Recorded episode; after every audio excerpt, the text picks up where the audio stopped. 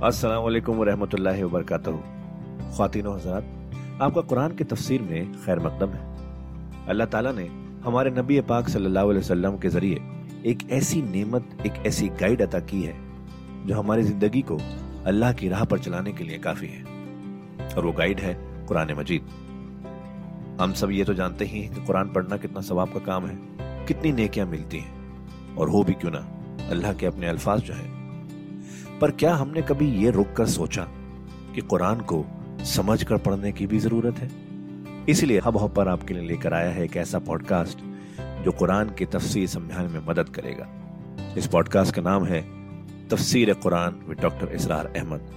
तो आइए हम सब मिलकर डॉक्टर इसरार के ज़रिए की गई इस कुरान की तफसीर को सुने और अल्लाह की राह पर चलने का वादा करें। अल्हम्दुलिल्लाह। अल्हम्दुलिल्लाह वकफ़ा वसलात वसलाम अला इबादिल्लज़ीन अस्तफ़ा। खसूसन अला अफ़ज़लहिम व ख़ातमिन नबीयीन मुहम्मदिन अमीन व अला आलिहि व सहबिहि अजमाइन अम्मा बाद फ़कत क़ाल तबारक व तआला कमा वरद फ़ी सूरत निसा।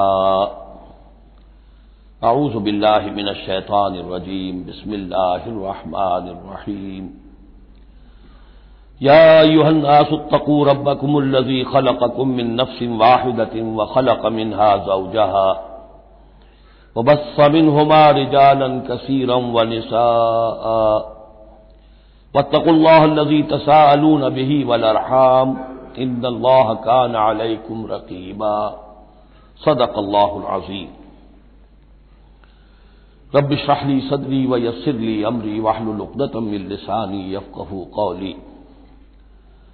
अल्लाहुम्म रब्बना अलहिमना रुश्दना व अइज़ना मिन शुरूर अनफुसिना।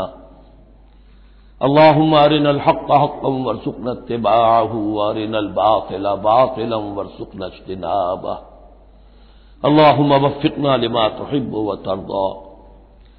अल्लाहुम्म आनिस वहशतना फ़ी क़ुबूरिना वरहमना बिलक़ुरआनिल अज़ीम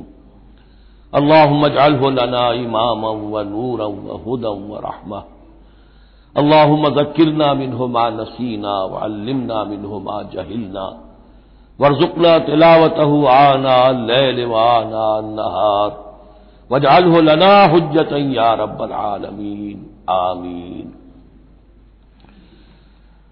आज हम अल्लाह का नाम लेकर सूरह निसा का तर्जुमा और मुख्तसर तशरी शुरू कर रहे हैं। जैसा कि मैं आपको बता चुका हूँ कि कुरान मजीद में मक्की और मदनी सूरतों के जो ग्रुप हैं, उनमें से पहला ग्रुप पाँच सूरतों पर मुश्तमिल है। मक्की सूरत सिर्फ़ सूरह फातिहा है। हुजुम में बहुत छोटी मानी में, मफहूम में, अजमत में, फजीलत में बहुत बड़ी। उसके बाद चार सूरतें जो हैं, वो मदनी हैं। बकरा, निसा, आल इमरान और मायदा। और ये जो चार सूरतें हैं, ये दो दो दो सूरतों के दो जोड़ों की शक्ल में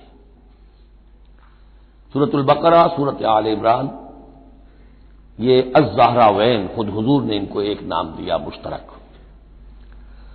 और इनमें जो मुनासबतें हैं, मुशाबहत हैं, वो तफसील के साथ हमारे तर्जुमे के दौरान सामने आती रही हैं।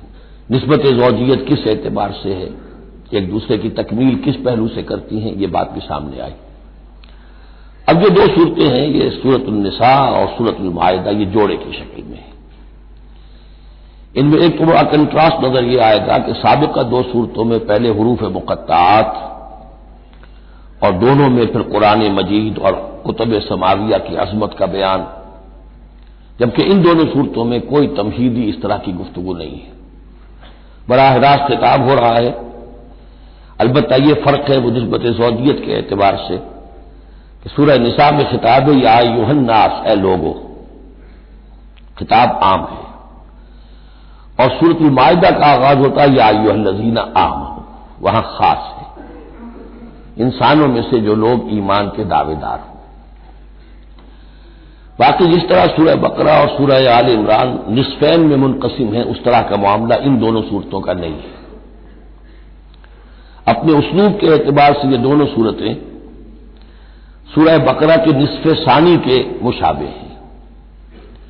यानी चंद मजामी की लड़ियाँ चल रही हैं, लेकिन आपस में इस तरह बटी हुई हैं, गुथी हुई हैं, रस्सी की तरह, कि वो नज़र आएँगी कटवा एक लड़ी लाल है, एक पीली है, एक हरी है, एक नीली है, लेकिन जब आप उनको बट देते हैं तो एक तरफ़ से देखेंगे तो वो कटा पटा रंग नज़र आएगा। मुसलसल लाल नहीं नज़र आएगा, मुसलसल पीला, न नीला, न हरा। खोल देंगे तो मालूम होगा कि वो तो वाकता एक अलहदा लड़ी है, एक नीली है, एक पीली है। तो वहाँ तो मैंने सूर्य बकरा में आपको बताया था कि चार डोरियाँ हैं।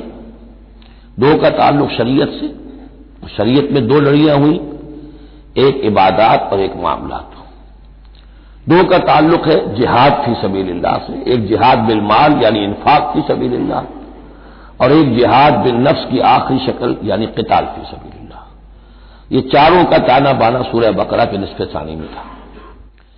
यहाँ सूर्य निशा में भी आप देखेंगे कि तीन लड़िए हैं यहाँ। और वो उसी तरह आपस में गुथी हुई हैं। नज़र आएँगी कटवा लेकिन अगर आप उन सबको अलग अलग कर लें तो वो अपनी जगह पर एक अलहदा मजमून बन जाएगा।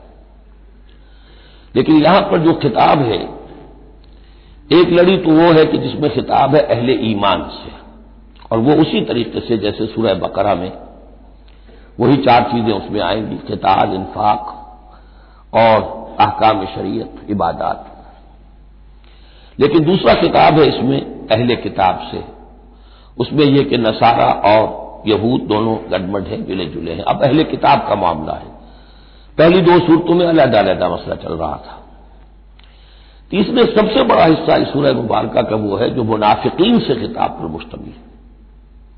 लेकिन वो अक्सर व बेशतर लोग वहाँ बात समझ नहीं पाते। इसलिए कि वहाँ भी खिताब होता है यायु नजीन आ मनु से। पूरे कुरान में कहीं यायु नजीन नाफकू नहीं आया। या यायु काफरून भी है। यायु नजीन कफरू भी है यायु नजीन आमनू भी है। यायु नजीन नाफकू कहीं नहीं। इसलिए कि मुनाफिक भी कानून तो मुसलमान ही होते थे।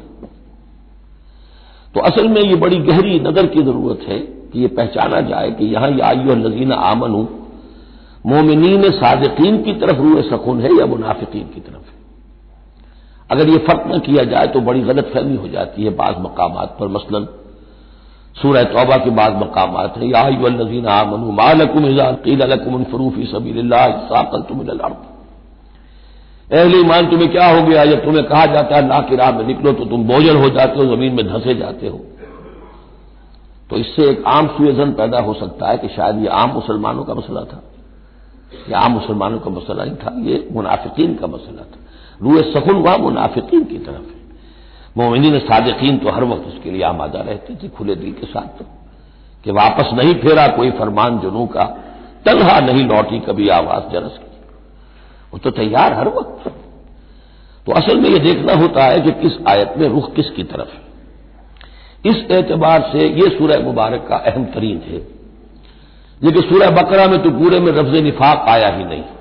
यह हमत खुदाबंदी है कि इस मर्ज को पहले छुपा के रखा है कि अलामत को बयान कर दी कि यह बीमारी है, ताकि जो भी मुतनबे हो जाए वो अपने इलाज की तरफ़ मुतवजह हो जाए।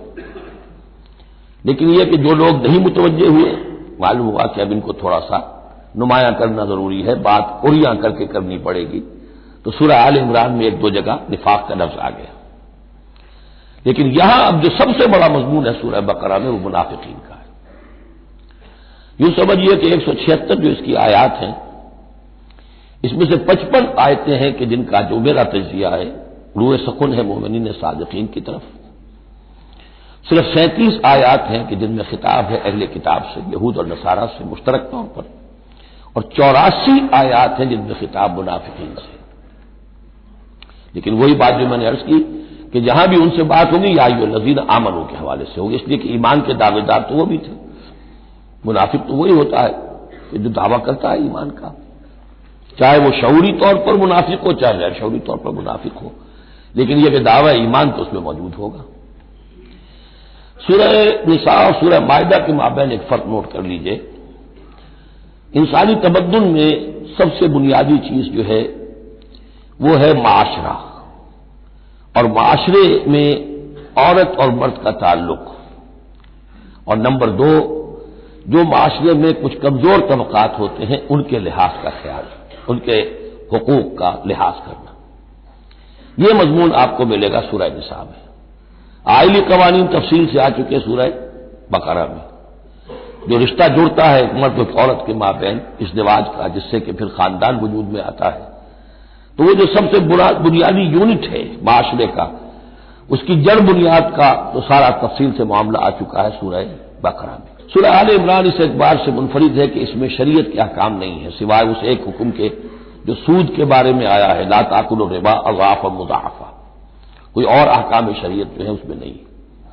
लेकिन यहाँ अब आपको जो तमद्दन की माशरती सतह के ऊपर, खास तौर पर जो दबे हुए, पिसे हुए तबकात थे उस माशरे में, उनकी इमेंसिपेशन, उनको ऊपर उठाना, उनके हकूक की तरफ़ मुतवजह करना यह आपको नज़र आएगा।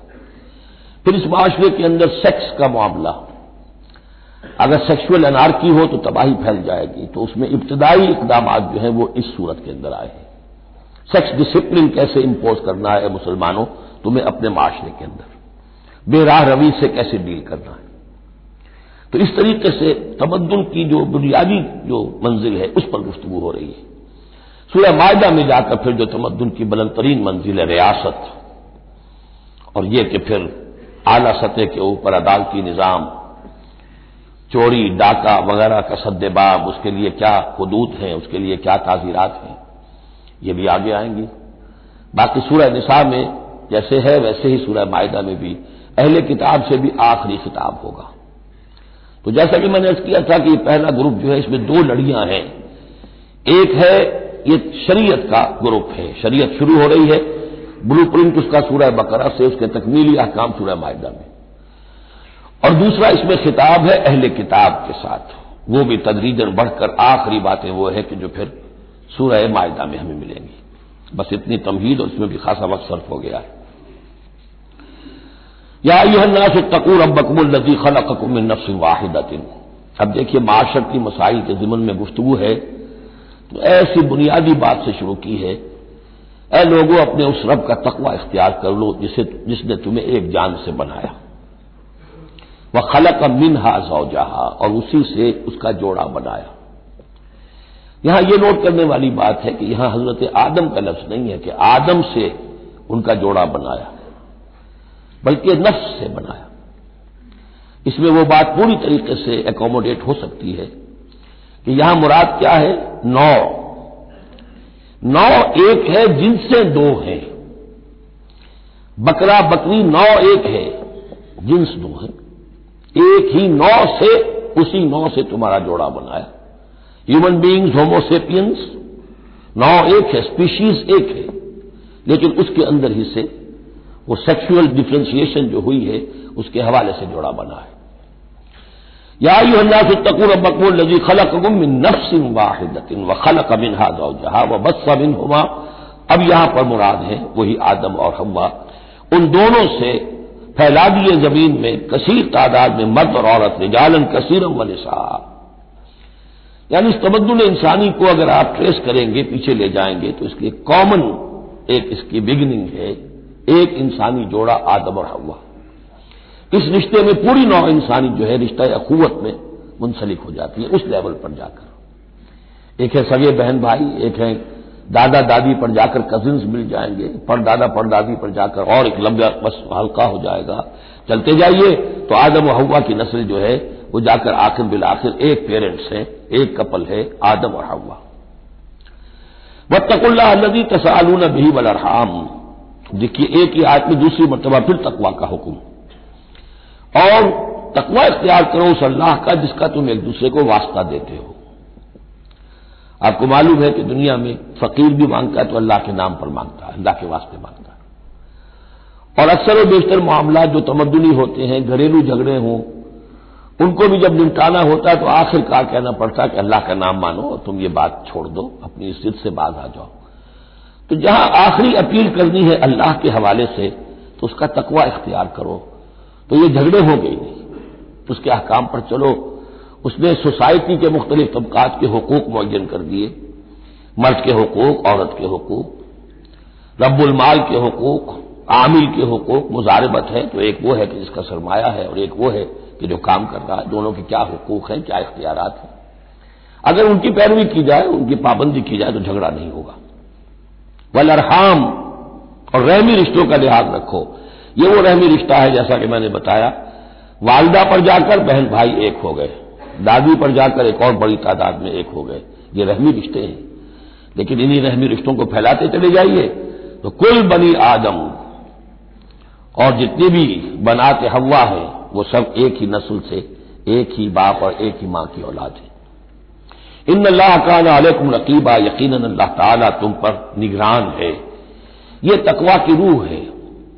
अगर ये ख्याल रहे कि मैं किसी की निगाह में हूँ, कोई मुझे देख रहा है, मेरा हर अमल उसकी निगाह में है, छुपा हुआ नहीं है। चाहे मैंने सब दरवाजे बंद कर दिए, खिड़कियाँ बंद कर दी, और पर्दे लगा दिए, सब कुछ हो गया, लेकिन एक आँख से मैं नहीं छुप सकता। इन अल्लाह का नालकुम रकीबा, अगर ये मुस्ताजर रहे तो फिर तकवा होगा, फिर अल्लाह के हुक्म की पाबंदी की जाएगी। अब देखिए, ये हिकमत नबूत है, सल्लल्लाहु अलैहि वसल्लम इस आयत को हजूर ने खुतब निकाह में शामिल किया। क्योंकि निकाह का मौका क्या होता है कि एक मर्द, एक औरत के दरमियान फिर वही रिश्ता इस दिवाज कायम हो रहा है। आदम का एक बेटा हवा की एक बेटी, फिर उसी रिश्ते में मुंसलिक हो रहे हैं, जिसमें कि आदम और हवा थे। जिस तरह उनसे नस्ल फैली है, अब इनसे आगे नस्ल बढ़ेगी। लेकिन यह इस पूरे माशरती मामले में, खानदानी मामला में, आयली मामला में, जैसे सूर्य बकरा में हमने देखा, कितनी मरतब वत्तकुल्ला वत्तकुल्ला वत्तकुल्ला तकवा नहीं होगा तो फिर खाली कानून जो है, उसके अंदर वो तासीर नहीं हुआ करती। कानून को तो तख्ता मश बनाया जा सकता है। वला तखजू आयात होजुआ अल्लाह की आयात का ठट्टाई ना बना दो। कि कानून का तकाजा तो पूरा हो रहा है, लेकिन उसकी जो रूह है, वो बिल्कुल खत्म हो जाती है। वह आतुल यतामा वाला हूँ और वो जो दबे हुए तबकात हैं उनमें से यतीम एक अहम तबका था। उनके कोई हकूक नहीं थे माल उनके हड़प कर लिए जाते थे। कमज़ोर थे। वह आतुल यतामा हम वाला वला तबद्दुल खबीस अभी तयब उनका माल जो है उसमें से अच्छा अच्छा माल ले लिया, अपना बुरा माल उनमें शामिल कर दिया। उन्हें क्या पता चला? अगर अव्वल तो ये कि हड़प ही कर गए, नहीं तो बहुत मुत्तकी हुए तो चलिए तादाद पूरी कर दी। लेकिन यह कि उनका जो अच्छा माल था अपने तरफ़ ले लिया और रदी माल उधर लगा दिया। वला ताकुलू अम्बालहम वालेकुम और उनके माल अपने मालों में शामिल करके हड़प न करो। इन नहू काना खूबन कबीरा। यकीनन, ये बहुत बड़ा गुनाह, बहुत बड़े बवाल की बात है। वह इन खिर तुम अल्लाह तो सतुफिल यतामा, और अगर तुम्हें अंदेशा हो कि तुम यतीम बच्चियों के बारे में इंसाफ नहीं कर सकोगे, यानी यतीम एक तो हुआ चलिए उसकी एक ज़िंदगी है, एक खास हद को पहुँचने के बाद वो एक इंडिपेंडेंट लाइफ इख्तियार कर लेगा। यतीम लड़की का मामला यह होता था कि वो ये कि कोई वली है, उससे उसने निकाह भी कर लिया लड़की से ताकि उसका माल भी कब्जे में आ जाए।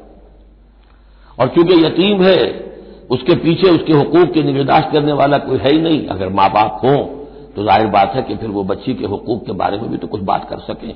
लिहाजा जिस तरह चाहें उस पर जुल्म करें, उनका कोई पुरसान हाल नहीं। तो इसमें खास तौर पर कि यतीम एक तो है लड़का और एक लड़की यतीम।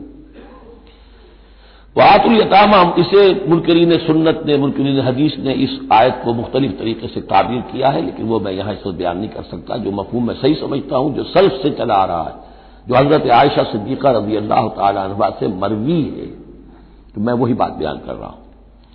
यहाँ जो है तीसरी आयत में, वो यतामा से मुराद है, यतीम बच्चियाँ, यतीम खवातीन।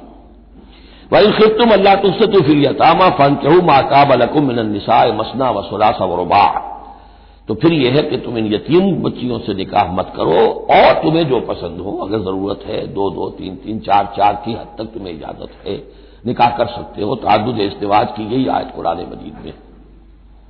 लेकिन यतीम बच्चियों के तुम वली बनकर, कहीं और उनकी शादी करो ताकि उनके हकूक के लिए पासबान बनकर तुम खड़े हो सको। वरना यह कि तुमने उन्हें अपने घरों में डाल लिया तो फिर उनके हकूक का कौन होगा जो बासपुस कर सके तुमसे?